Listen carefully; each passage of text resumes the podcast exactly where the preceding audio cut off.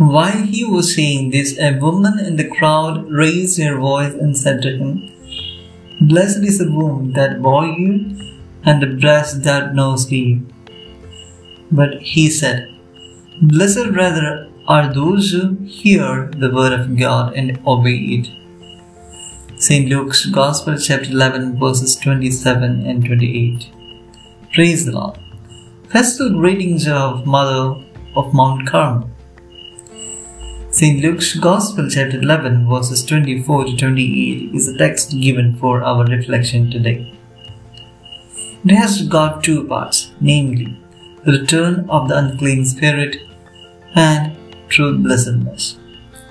Going to the context of these texts, we could see that just prior to that, Jesus cast out a demon from a mute. When the demon had gone out the mute started to speak. Then Jesus is warning everyone that the gone spirit can come back even with seven times more power. Therefore, be prepared at any time to fight against the evil. So, fill our lives with His Spirit to fight against the evil. Seeing all these things and hearing all his teachings, a woman from the crowd praised his mother blessed.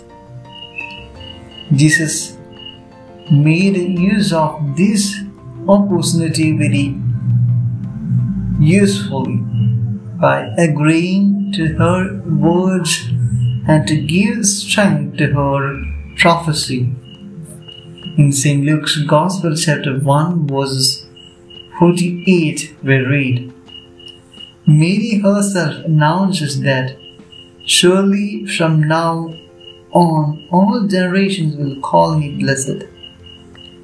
It fulfilled here at once. Jesus tells us the way how Mary was blessed.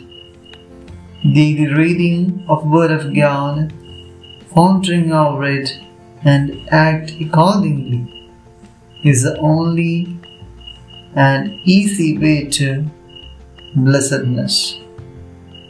The way which Mary followed.